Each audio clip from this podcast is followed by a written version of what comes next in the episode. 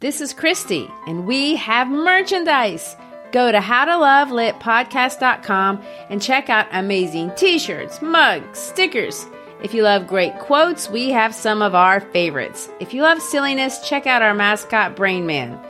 Go to howtolovelitpodcast.com, clip on the shop button, and find something for that person who needs to be reminded that we are fashioned creatures but half made up.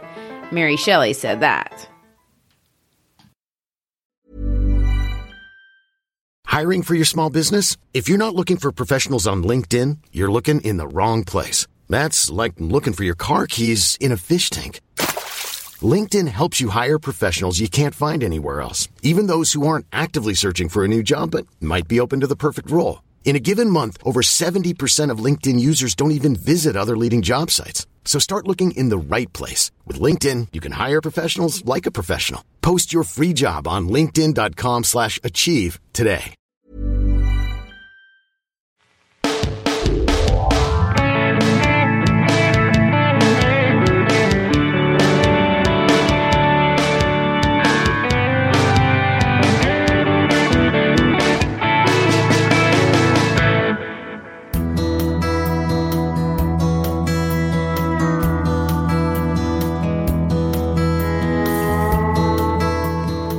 Hi, I'm Christy Shriver, and we're here to discuss books that have changed the world and have changed us. And I'm Gary Shriver, and this is the How to Love Lit podcast. Today we begin our discussion on a deeply beloved book by many, but at the same time, one of the most censored books ever written on the American continent. When it was published in 1960, it was an immediate hit with the public. Critics called it melodramatic and oversimplistic, but that hasn't stopped people from reading it and loving it. HarperCollins boasts almost 50 million copies sold by latest count in over 40 languages. It won the coveted Pulitzer Prize. In 1962, it was adapted by uh, Horton Foote into an Academy Award winning film, you know, admittedly diminishing the role of Scout in the story of the children but drawing considerable attention and acclaim for many reasons. One being the memorable and um, Oscar-winning performance of Gregory Peck as Atticus Finch. The focus of the movie is, uh, of course, the trial of a wrongly convicted and clearly innocent African American gentleman by the name of Tom Robinson. And the film is considered one of the greatest American films of all time. Even Harper Lee liked it. After reviewing it, she had this to say. I can only say that I am a happy author. uh, they have made my story into a beautiful and moving motion picture. You know, I'm I do not know how many artists. You never hear that. No, you really don't. Well, of course, it's the racial element of the book that has always kept this book at the center of controversy from both sides, really, of the political aisle. It's been held in contempt for its language, which is extremely raw and obviously, and, and for that reason alone, it's been censored in many circles. But the language isn't the only thing that's problematic about it. Many have drawn attention to the idealized characterization of Atticus Finch as a paragon of respectability and champion of the oppressed.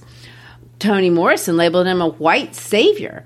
More recently, social advocates have challenged Lee's characterization of the Ewells as basically feral animals that are subhuman. There is no doubt the setting is the segregated South of the 1930s. There's no doubt that Maycomb is a broken town. There's no doubt that the child scout looks at her father in that way. We hope, you know, all nine year old daughters are afforded the opportunity to look at their fathers. So, is this a dated sociological study or is it a timeless classic? Lee's ability to stir so many emotions and raise so many questions is freakishly genius. Through the eyes of a child, she questions our ability as humans to even understand the role of time in our world, the place of human judgment, our ability to give and receive social acceptance, causes of human cruelty, and human kindness. She goes in a lot of directions, but what do all these things mean when presented as a whole? How do they connect? Because she does connect them to each other. What did these things mean to the most provincial people possible in 1935? And what do they mean to a cosmopolitan American in 1960? What do they mean today in a world that is widely interconnected and global? Uh, I know you like to talk about timeless themes and universal truths, and so do I. So don't get me wrong, but you know, historically speaking, there's a lot here I think is important to discuss as well. And this book is not just regarded as sensitive because of its language and racial issues. It's also considered one of the most revealing portraits of the American South to come out of that generation. Uh, and, and beyond issues of race, there's a lot more to see. The book's important historically. Lee was born an insider to a very specific and closed cultural group, but she pulled out of her culture and tried to examine it critically in some ways as an outsider, but an outsider who understood the inside. It's a paradox. she is someone from that era uh, uh, and who understands what is to some a very mysterious and cryptic subculture, the American South, and or really the American rural small town of the South. I think most would would agree that the regional identity is specifically and uniquely uh, rural. Well, you know, Lee's setting is fictional, but much of the small town life she portrays is clearly autobiographical in many ways. I mean, Maycomb County isn't real, but Monroeville, Alabama, where she's from, is real. And they say, although I've never been to Monroeville, that the layout of those streets is awfully familiar. oh, uh, I agree. And culturally, here is some there is some crossover with the big cities of Atlanta and Nashville and even New Orleans. Uh, but by and large, what she depicts is what we see across the South. Uh, the small town life of Alabama and Mississippi and Arkansas, Louisiana, Georgia, and even Florida. They share many of the cultural distinctions highlighted by Lee. And I would like to add personally that I'm a fan of every one of these states, and I've been in all of them, and they have a lot to offer that's very positive. Well, me too. And, you know, but she writes about her town, life in her town, during the era in which she grew up. Another question that naturally comes up then is if the people in the Maycomb community are also the same people that she grew up with. People often asked Harper Lee this or asked Alice, her sister, is Atticus Finch your dad? They both responded that in many ways Atticus Finch was their father, Amasa Coleman Lee, or as he was called, AC. But there are lots of things that are different about Atticus and their dad. Her father was a lawyer, but not really a fiery litigator. He was mostly a tax lawyer. He was the present parent in their life, but technically he wasn't a single father. Lee did have a mother, but her mother suffered from mental illness and she was often absent. She also embarrassed the family and would scream at people across town. She was an embarrassment to her kids. Like Atticus, AC was the primary caregiver. The Lee family employed an African American woman to take care of their home and the children during the week. Truman Persons, otherwise known as Truman Capote, was a small boy in the neighborhood, Lee's best friend. He's awfully similar to the character Dill. There's a lot of similarities. Of course, many have observed that the heroism displayed in Atticus's character in real life is really close to the akin of the hero, hero, heroism displayed in the law practice of Alice, Harper Lee's sister. So I think probably what's the case is, as in every good work of fiction, Lee took what she knew, made up a bunch of stuff, and it's just kind of cool to think about all those things. and have we not always said that authors write out of their experience? well, know? they should. Well, I read one article that called Alice um, Atticus in a Skirt and I want to point out that Alice practiced law until she was literally 100 years old, if you can believe it. I know they're they're a unique uh, individual. They both are. Alice and Lee lived together, and after Lee got famous, Alice was the gatekeeper to Harper Lee. Unlike Capote, who enjoyed the fast life in New York, loved the celebrity scene, those were not Harper Lee's jam. She was never comfortable with the fame and the attention thrust upon her for most of her life. Not even Oprah Winfrey could get her to come on her show. you know, I saw the clip on YouTube of Oprah uh, talking about her private luncheon with Harper Lee, which is as close as she ever got to interviewing her. It wasn't recorded, and Lee wouldn't be on the show, but they did talk. And according to Oprah, Lee said several things that uh, really are fascinating. The first thing Oprah noted was Lee's self described shyness. She told Oprah she was like Boo. Uh, but another thing that scandalized Oprah was when she said, I wish I had a dime for every copy of that book that has sold. Oprah said in shock, You don't? you know, and the answer was that she didn't. I mean, at the time, they didn't expect it to be an international sensation, and her contract wasn't constructed to accommodate that. And uh, however, don't feel too badly for Lee. There's been a movie contract and even more recently a Broadway play based on the book. So she had opportunity to get better deals uh, since that original one. And another thing I thought was interesting Oprah asked her why she hasn't written another novel. Oprah had asked her why, and she said, uh, and I quote here, I already said everything I needed to say. Already we have those buses coming down to my house and they pull up to the door, still looking for Boo Radley, and I just don't want that to happen any more than it already does. oh, you know, there's so much intrigue with this book. I mean, there's intrigue, like what you just referenced, about her privacy. There's intrigue about this relationship with Truman Capote.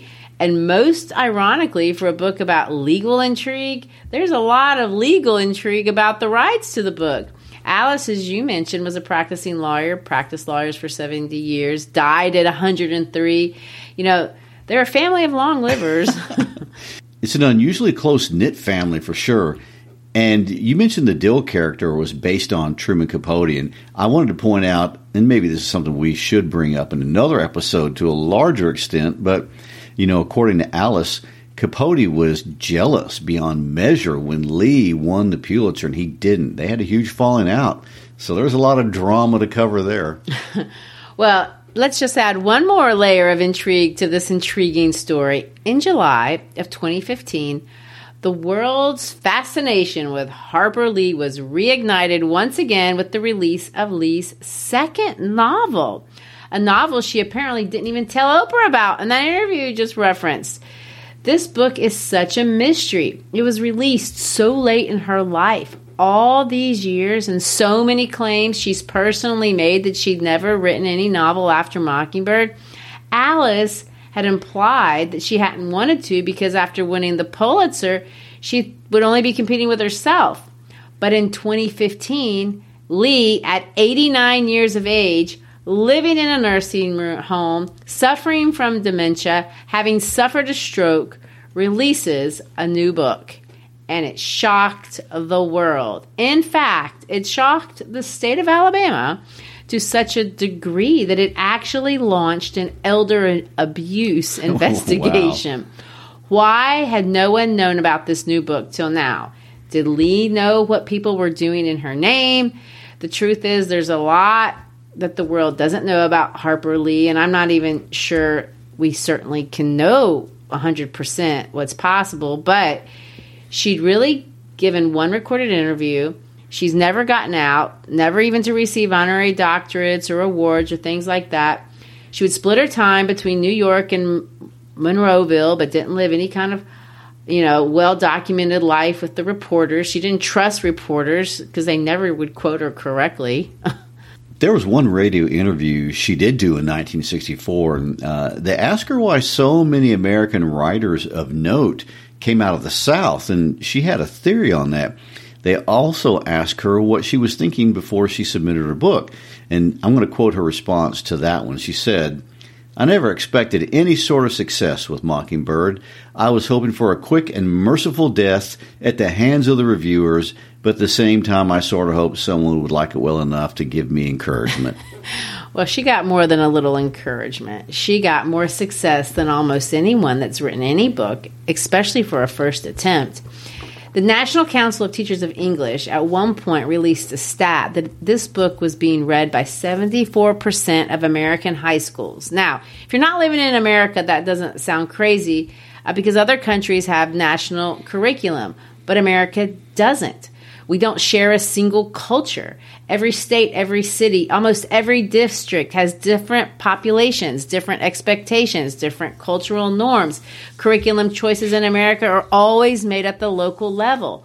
It is almost impossible for 75% of the country to agree on any single book, especially if you think how controversial this one is. And to think America uh, has agreed to love this book for the last 70 plus years through our continual national discussion on race, I mean, it's really remarkable. this little lady has united America in that way. I mean, we share an understanding of quotes from the book, and we understand the symbols from the book. We love the humor in the book. We feel empathy and cry together reading it, and uh, that's not just English teachers or literary types. I mean, lots of students who hate all books will make an exception for To Kill a Mockingbird. I know. Which brings me back to the thing about 2015 when Lee is 89 years old, releasing, and Harper Collins announces that they're going to publish this second novel. Everyone who grew up adoring To Kill a Mockingbird, excited, dying to read. What? Is this going to be a sequel? But unfortunately, if that was your expectation, Go Set a Watchman was a disappointment. It is not a sequel. But if it's not a sequel, what is it? It's the same cast of characters. It's set 20 years later. How is that not a sequel? Well, the short version of the general consensus today is that it is the initial version or first draft of what eventually would be rewritten to become Mockingbird. You know, that's hard to understand since it's not the same story. I mean, uh, from my understanding, uh, the trial is referenced in the book, but it's not part of the plot at all. And uh, there's just a whole lot of other things, including uh, a love interest for Scout that isn't Dill. It doesn't seem like it could be the same book. Well, and then in that sense, it isn't. I mean, it isn't the same story. It's Scout's story, but it's not the same story. Her editor liked Scout, and her editor liked Lee but she thought she needed to make some serious revisions. One, and likely the most noticeable, involves the character Atticus Finch. Everyone knows Atticus Finch who's read Mockingbird. He's adored, he's a father, he's a hero. His daughter, who tells the story, absolutely finds no fault in him, nor does she describe anyone else ever finding any fault in him. None of the neighbors find fault in him. In Lee's new book, or what people think is the first version, Lee has turned Atticus into a racist. When Go Set a Watchman came out, more than anything, that's what rocked America. That's why they didn't believe she wrote it. Why would you do that to America's favorite lawyer? you know, again, uh, Lee's story is so fascinating. Um, Tonja Carter, Lee's lawyer at the time, Go Set a Watchman was discovered, claims she accidentally found the manuscript while she was looking through Lee's papers. And it wasn't a secret that Lee had submitted a manuscript to her editors in 1957 under the title Go Set a Watchman, and that it had been accepted as was, but the assumption was that she'd gotten rid of it. It's also not a secret that she tried to get To Kill a Mockingbird published in 1957.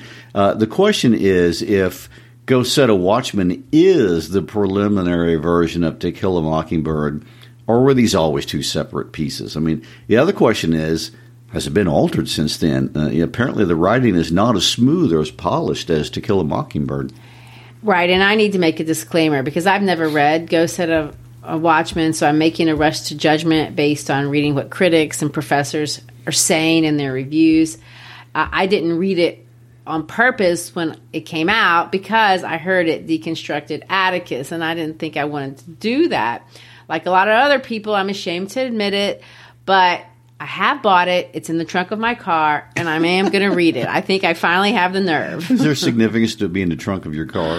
Uh, well, I just haven't had the nerve to get it out of the trunk uh, yet. Uh, you know, that sounds serious. Um, you know, so it's taken seven years to, to deliberate whether or not you're ready to deconstruct Atticus. I know it's sad. It's true, but I will say it makes sense to me that a story written about a father from the point of view of a twenty-something, by its nature, would read very differently than a child's perspective perspective of her father, uh, especially in 1957. And Go Set a Watchman scouts not living in the sleepy Maycomb town. And her education has expanded well beyond the Dewey Decimal System taught by Miss Caroline. She lives in New York, and the world has changed a lot in the years since the Great Depression. The family dynamic is different.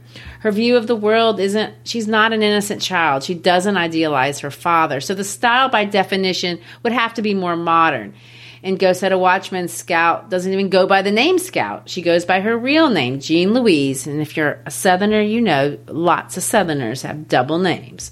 But Jean Louise is educated. She's been exposed to other cultures and other ways of seeing the world that conflict with her upbringing. And Mockingbird, her idea of another of a northerner is someone from Winston, Alabama. Winston County, that is. uh, and Go Set a Watchman, she's looking really at the world in reverse. Well, it was an interesting little side note. One time I attended a workshop at the University of Alabama, and I was informed by people who were native to Tuscaloosa that Tennessee was not a southern state. exactly. Anyway, so Lee spent two years reworking this first version into a second one, making it um, a single um, coherent story with a much more understandable and uh, unified plot as well as thematic vision. Yeah, I think that's my understanding as well. I mean, Mockingbird is the story of a place called Maycomb. Uh, but Maycomb, Alabama is more than a town. It's actually a character. That may be the way that's the best way, I think, to really understand Maycomb. Maycomb has opinions, Maycomb has history. Maycomb can be good to you, it can be supportive, but it can also hurt people and it can even kill. It's plagued with all kinds of problems that we all have. It has problems with gender roles, classicism, disabilities of various sorts, child abuse, child abandonment, judge, drug addiction, even incest. Maycomb has a trouble defining manhood. What defines a man of strength and character? That's a question in Maycomb. Mothers are mostly absent, which is an interesting detail and, of course, a reflection on Lee's personal experience. But the injustice of segregation clearly stands out most and is the single focal point of the entire second half of the book. All these themes are very adult, and they all live together in this little bitty town. which is really kind of ironic when we think that most students are required to read this book in the eighth grade. I know.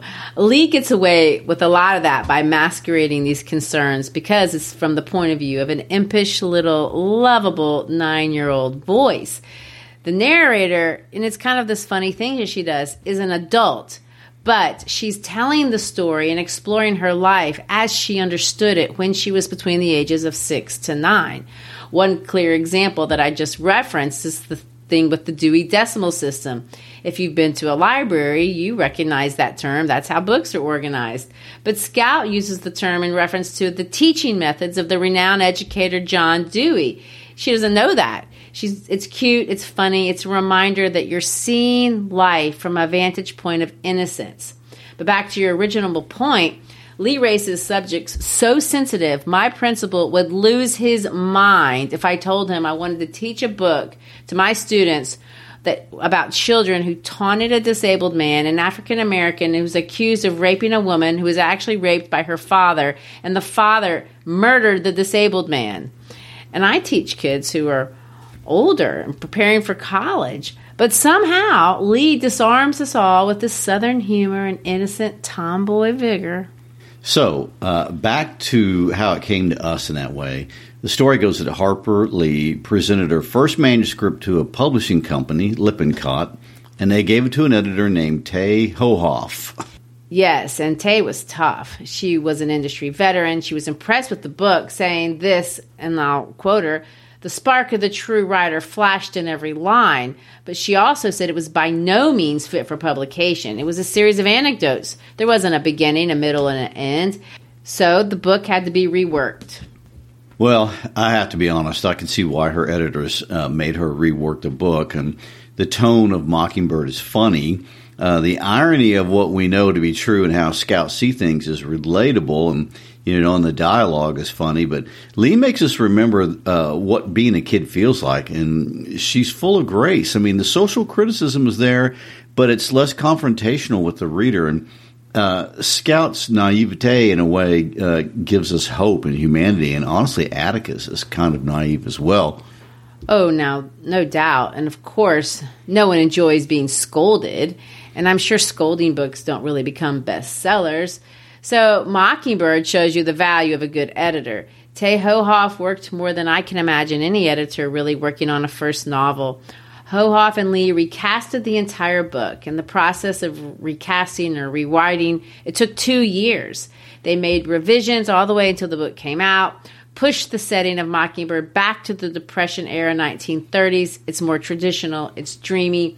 The hardships of the Depression are pronounced. but it also kind of equals the playing field in some ways. Everyone's poor and make 'em. And I think that's interesting. Uh, and it's interesting to know that the people in her hometown were not happy about the book when it first came out. They complained uh, Lee was, and I quote, airing dirty family laundry and making everyone look racist and insular. And of course, uh, you know, those may be fair complaints. but I will also point out that as the tour started rolling in, things changed to the point that when uh, it came time to tear down the old courthouse, no one would do it. Today, the old courthouse has been preserved into a museum for Lee and Capote memorabilia, and it's a tourist site. Well, I want to compare one more thing about Go Set a Watchman to Kill a Mockingbird before we kind of end the discussion on that controversy and, and get into the book, and and that's the titles. The title Go Set a Watchman comes from the Bible. It comes from the book of Isaiah, chapter 21, verse 6. Jehovah God can be quoted as saying this Go set a watchman, let him announce what he sees. God is talking about the fall of Babylon, the fall of a great society. That's where she got her title. But look at the book as it finally came out To Kill a Mockingbird. That takes its name from nature. It's a symbol, again, but of a different kind. A mockingbird is best known for mimicking the sounds of other birds. The symbol is very layered. It's immediately described in the book. It's we, we're told what it means. We're told it's a sin to kill a mockingbird. But again, the biblical language is invoked. There's an interesting parallel. And the more you think on what a mockingbird is, the more complicated the symbolism gets when you think about it. Both titles are taking strong moral stands on the issues of Lee's day and the issues of our day. Both are ways of commenting on the heartbreaking events that were literally happening in her hometown and around the region that she loved. The differences are what's stylistic. So let's look at the book that charmed the world. In Mockingbird, there's a clear cut, mostly perfect protagonist and a clear cut evil antagonist. No reader feels judged personally. We're safely on the right side of the moral issue. We all know that if we had been citizens of Maycomb, we'd have stood right there by Atticus in front of the jailhouse in the middle of the night. In some ways, it reminds me of what Arthur Miller did in The Crucible, that was published, you know, just three years before Mockingbird. Lee structures the novel to where even an eight year old child clearly sees and understands the obvious injustice in Maycomb society. Anyone with any grain of decency would have never convicted Tom Robinson. Well, and you know, and yet the world uh, watch at Till's jury members deliberate less than ten minutes before releasing his murderers in 1955. True, but as readers here, we also know for a, a fact Weed had never done that. That's the subtlety of Lee's criticism. Hohoff and Lee, with To Kill a Mockingbird, address Lee's social concerns, the ones she addresses in Go Set a Watchman. It's just different. Let me point out another thing before we open up Mockingbird. I am totally and absolutely convinced, and I may talk about this again later. Harper Lee did write the book. Uh, I know there's lots of theories, conspiracy theories, that Truman Capote wrote it and attached his name to it. Is, is that a thing? Yes, and, and like I said, we may want to get into it, but I think we needed to settle in on the front end. She wrote the book. it's so crazy that a woman uh, so devoted to staying off the controversy radar has so many conspiracy theories surrounding her. I know, so true. But let's get into it. All right, we've talked enough about how the book came about and the controversy of the book that may or may not have been the first draft. But let's go back to the 1930s. Gary, take us down the road exactly 352 miles from Memphis, Tennessee to Monroeville, or the home of Harper Lee and Truman Persons or Truman Capote. Well, sure, but uh, I want to make an amendment to your request. oh, okay. The uh, historical setting, in theory, is 1933 to 1935, and um, I'll bring that up uh, a little, especially when we talk about the Scottsboro trials. But um, Lee's political concerns and the social context of the book is more in line with the realities of the 1950s. In fact, uh, some of the actual history uh, is historically inaccurate. And if you just want to get picky, for example, the WPA did not exist when this novel is set, although it's referenced Eleanor Roosevelt did not violate segregation law by sitting with a black audience at the Southern Conference on Human Welfare. It seems to me uh, Lee did not spend two years of her life revising a book to accurately portray uh, political or social issues of the rural American South of the 1930s. Uh, the poverty is Depression era poverty, but her interest is different. And that's the context that I would like to revisit just for a moment, although uh, we don't have time to treat it sufficiently. We discussed Jim Crow and how segregation evolved during our series on uh, Dr. Martin Luther King Jr. and his seminal work, Letter from a Birmingham Jail. And I encourage everyone to listen to that entire series for a better understanding of this issue from the perspective of uh, one of the real life social uh, rights leaders, Dr. King. And uh, I don't mean to be controversial when I say this, but Atticus Finch is not a civil rights hero as we think of the heroes that came out of the time period. And not trying to degrade him, obviously, what he does in this novel is noble and the right thing to do. It's heroic. I'm just saying Lee's purpose is not to create a civil rights hero. Uh, the leaders of that moment were primarily African American lawyers and preachers and professionals of all kinds, and they literally risked their lives. And and uh, I'm not saying white Southerners, especially lawyers, did not participate because they did. That's well documented. I'm also not saying Lee's novel doesn't comment on civil rights because it does. And It's not an important political expression for the era, no doubt, but it's not portraying a social movement or one of its leaders, to be picky historically, if you will. Well, I agree with that. In fact, I'm going to argue that Atticus, although the focus of the movie, is not the entire focus of the book. The children are, the society is. Atticus is a part, but not in the way we think. This is a book about brokenness, and we're under and we are to understand that everyone in this book is broken in their own way, and that includes Atticus. That's why it's transcendent. You don't get read in 40 languages if your concern is only to write a regional Southern Gothic novel. That's provincial. The way Southern Gothic distorts things is the perfect median and it suits Lee's themes. Just like, you know, traditional Gothic novels suit the themes of Emily Bronte. Although I do say Lee liked to think of herself more of a Jane Austen of the South, but that's an aside. Uh, really, though, these people in Maycomb, they, they have crazy people in Maycomb. There's a monster in Maycomb. You can even say that there's unrequited love in Maycomb, and those are all Gothic elements. Oh, they got it all. uh, well, perhaps the South is sort of suited to the Gothic. I mean, we do have those. Uh, deliverance banjos playing in the background. Yes. I don't know how that's gothic, but anyway, uh, I lived here since my mid twenties. I can tell you, it does have a unique culture. Uh, its its positives are in plain view, so are its negatives. Um, and there is one feature of Southern life, especially in places where people have lived for generations, that's true today. And it was most certainly was more true in the 1930s, and that is the role of the Civil War that was fought all over the South by almost every family in the South. Uh, we can never forget that the Civil War ravaged and defined the South, and Reconstruction was even more brutal and bitter than the war. Uh, there was not a family in this region during that period that did not have a family member that died in that conflict. And uh, in 1935 uh, is one generation removed from the 1870s, and uh, from the 1870s to 1935, a lot of change occurred across the country um, but that change in the South was much slower. And notice uh, how many references to the Civil War occur in this book. They're everywhere. Scout's teacher is defined by it, time is counted from it. Almost every character is referenced to his relationship to something, someone, or someplace related to the Civil War. It's everywhere. It's all over the book. It's a very Southern thing. Um, the world changed, but the South struggled to find its place, and uh, this wore the South out. And Lee is really describing it like that. Maycomb was an old town, but it was a tired old town when I first knew it.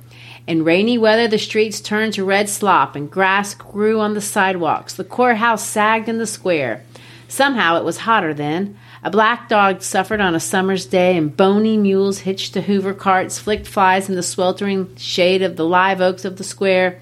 Men's stiff collars wilted by nine in the morning, and ladies bathed before noon after their three o'clock nap, and by nightfall were like soft tea cakes with frostings of sweat and sweet talcum. People moved slowly then. They ambled across the square, they shuffled in and out of the stores around it, took their time about everything. A day was 24 hours long, but seemed longer. There was no hurry, for there was nowhere to go, nothing to buy, and no money to buy it with, nothing to see outside the boundaries of Maycomb County. But it was a time of vague optimism for some of the people. Maycomb County had recently been told that it had nothing to fear but fear itself. throwing a little Franklin Roosevelt there, and you got to love how she slipped uh, FDR's uh, 1933 quote from his inaugural address in there. That's great. I mean, the world is moving forward, but not so much from Maycomb, Alabama. For one thing, um, we had the Great Migration.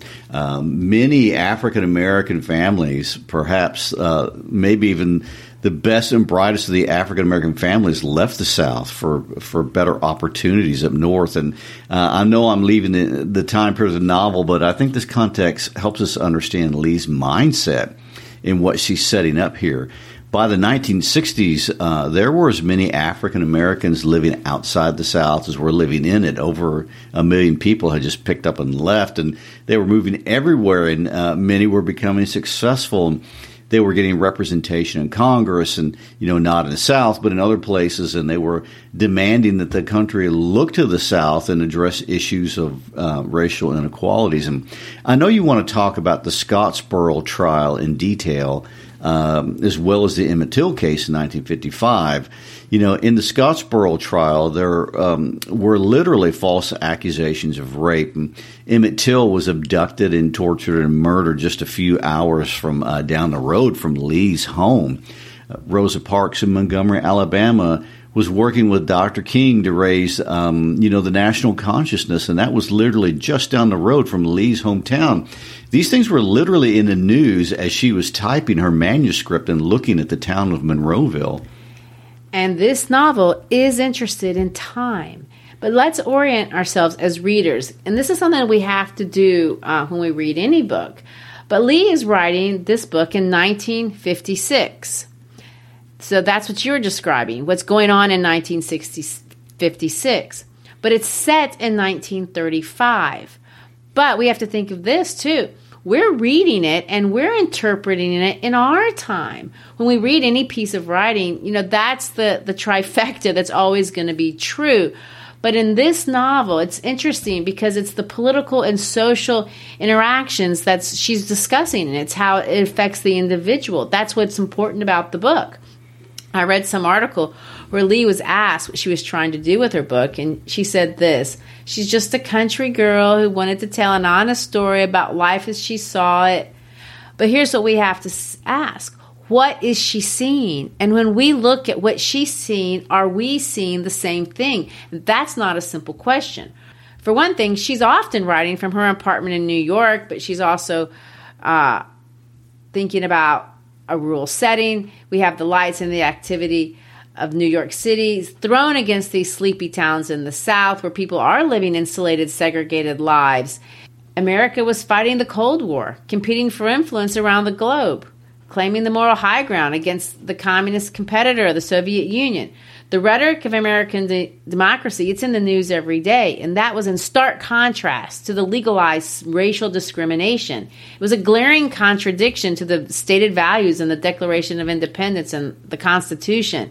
This world, as sleepy as it was in Maycomb, was in conflict with what Harper Lee was living in other parts of the United States. It was going unnoticed by the insiders living in this culture she's describing.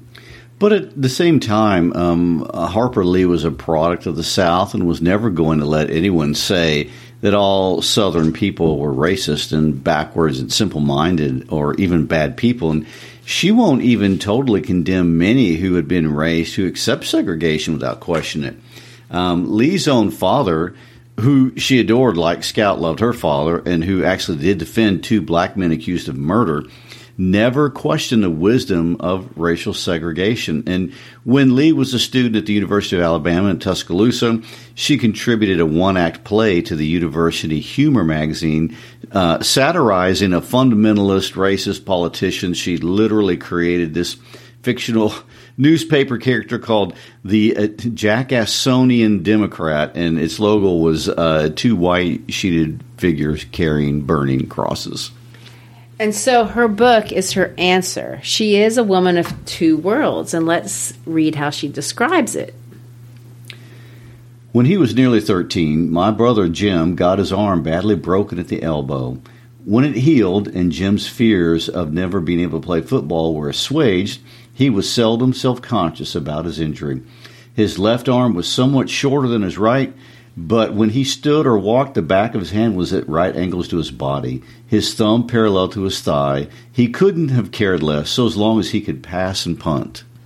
So, the structure of the novel, in many ways, will revolve around Scout's brother Jem. It's a coming of age novel. Scout grows up, but more importantly, Jem does. So, we want to watch what happens to Jem as we read the book. The first sentence talks about Jem being broken. The second sentence talks about Jem being afraid. The third sentence talks about Jem being deformed. It references right and left. Right and left is going to come up a lot in the book. What is right? Who is right? Let's read the second and third paragraph. When enough years had gone by to enable us to look back on them, we sometimes discussed the events leading to his accident. I maintained that the Ewells started it all, but Jem, who was four years my senior, said it started long before that. He said it began the summer Dill came to us, when Dill first gave us the idea of making Boo Radley come out. I said if he wanted to take a broad view of the thing, it really began with Andrew Jackson. If General Jackson hadn't run the creeks up the creek, Simon Finch would never have paddled up the Alabama. And where would we be if he hadn't? We were far too old to settle an argument with a fistfight, so we consulted Atticus, and our father said we were both right. and here's another interesting question What is the beginning of things? Shaw, if you remember, always believed that things never ended. Well, Lee seems to suggest that things never really began in one static place. What is the beginning of something? What is the beginning of our identity? This, of course, and if you've been to the South, is often a topic of conversation. And sometimes, as Lee gets into, it can get a little ridiculous. I can imagine uh, the paragraphs about the Finch family history, uh, in particular, would be really funny to a reader in Great Britain or China or, or other places with really long and deep histories. And unless you're a Native American, uh, if you live in this country, you're an immigrant one way or another. Um, by definition, American history is uh, relatively shallow uh, time wise to be bragging about having uh, blue blooded royalty. And, and to me, uh, Lee seems to be making fun of this a little. The Finches are ashamed they can't claim ancestry to the Battle of Hastings, and I would suggest that any resident of the South and make them likely as a family tree that reeks of some fraud and some fabrication. I know all there, of ours do. There may be some nobility in Alabama, but I suspect even uh, the most respectable families can trace their roots back to bootleggers or sharecroppers or other very, very humble beginnings. None are the Windsors, that's for sure. Um, you know, uh, and notice one other detail. Her satire here in the Finch case includes a reference to slavery. Simon Finch left England over religious convictions, only the land in America, forget his religious teachings on the possession of human chattel, and he bought three slaves. What we see here is the construction of a society that is creating for itself a fixed hierarchy. They are very specific social groupings. At one point, Lee actually refers to them as tribes. The Finches are city people, and they're on the upper level of this caste system. They live on the main residential street with their cook, Calpurnia. She's African American, but strong and very educated. We'll see that she's a mockingbird, really, in one sense of the word. She's a woman who lives cross culturally. She's in a different caste, but lives in this one most of the time. She lives with these upper crust white people, although not even the upper crust of Maycomb have money, but she switches cultures completely when she goes home. There are other members of this upper crust group. The DuBose house is two do- doors down. The Radley place is three doors the other way. But we'll see that neither of these places are, are really good places. But these people are accepted members of this upper group. Well, what about Charles Baker Harris? Dill, he's an outsider of another kind. He's not a total outsider. He's from Meridian, Mississippi. That's, you know, better than being from New York or Chicago. But Scout does ask him point blank where he's from. That's the only way you can orient yourself in this world. That is the world of Maycomb. It is here where Lee wants us to place ourselves. But where do we place ourselves? Do we live on the main street? Would we be allowed? Are we outsiders? What do we do with ourselves? How would we see the world if we saw, if all we saw were the borders of Maycomb County, Alabama? There are two key phrases that everyone knows when they read this book. They're both questions and they sound like almost the same question. And in chapter 3, Atticus famously says this to Scout. First of all, if you can learn a simple trick, Scout, you'll get along a lot better with all kinds of folks. You real you never really understand a person until you consider things from his point of view, until you climb into his skin and walk around in it. He goes on to say that she had to put herself in the shoes of someone else. When you read it like that, you're inclined to think that he's mixing his metaphors. At the very least, maybe at least trying to say the same thing two different ways. But the problem with taking that look at it is it can't possibly be true. You don't spend two years editing a book and then mix up your metaphors in chapter three. That's not what she's doing. These are two different metaphors. And it's in view of the metaphors that we have to look at the entire work. Lee, in her books, asks us to walk around in someone's shoes. Well, that's an awkward process. You move in other people's shoes, they don't fit, they're not comfortable, and that's obviously a good exercise and something we should all do. We should definitely do it when we read the book. We'll try to see the world and believe in the world of Maycomb, Alabama. But she also asks us to walk around in someone else's skin. That's not a thing. You can't do that. Lee ultimately will demonstrate not only the impossibility of that, but the importance of recognizing the impossibility of that. My ability to consider your point of view will always be limited, and there's a certain humility that comes with understanding that. You know, when you look at a picture of Harper Lee, she looks lovable. I mean, her smile is impish. You can tell she's scout. Uh, and this is a book to enjoy. And the metaphorical language of the South is realistic. I mean, I've heard people talk like these characters ever since I've lived here. Oh, yes. And I've heard them tell crazy stories about crazy people as nutty as any person in this story. But at the same time, behind the humor, there's not so much a scolding, but a challenge and a hopeful admonition that we have better days ahead. Just like FDR said. and I think that's very true. And I'm excited about reading this book again. I, I enjoyed it as a child, but as we reread it together this time, I know I'll enjoy it even more as an adult. And uh, we hope you join us for the next three weeks as we discuss the symbolism and the complexity and the dialogue and the humor of this beloved tale. And as always, Thanks for listening. We always like to encourage you to check us out on social media, to give us five star ratings, to tell a friend about the podcast, text them an episode. Go to our website, howtolovelitpodcast.com. We have stuff there for teachers in the classroom. We have merchandise. There's just all kind of goodies there. Thanks again for being with us. Peace out.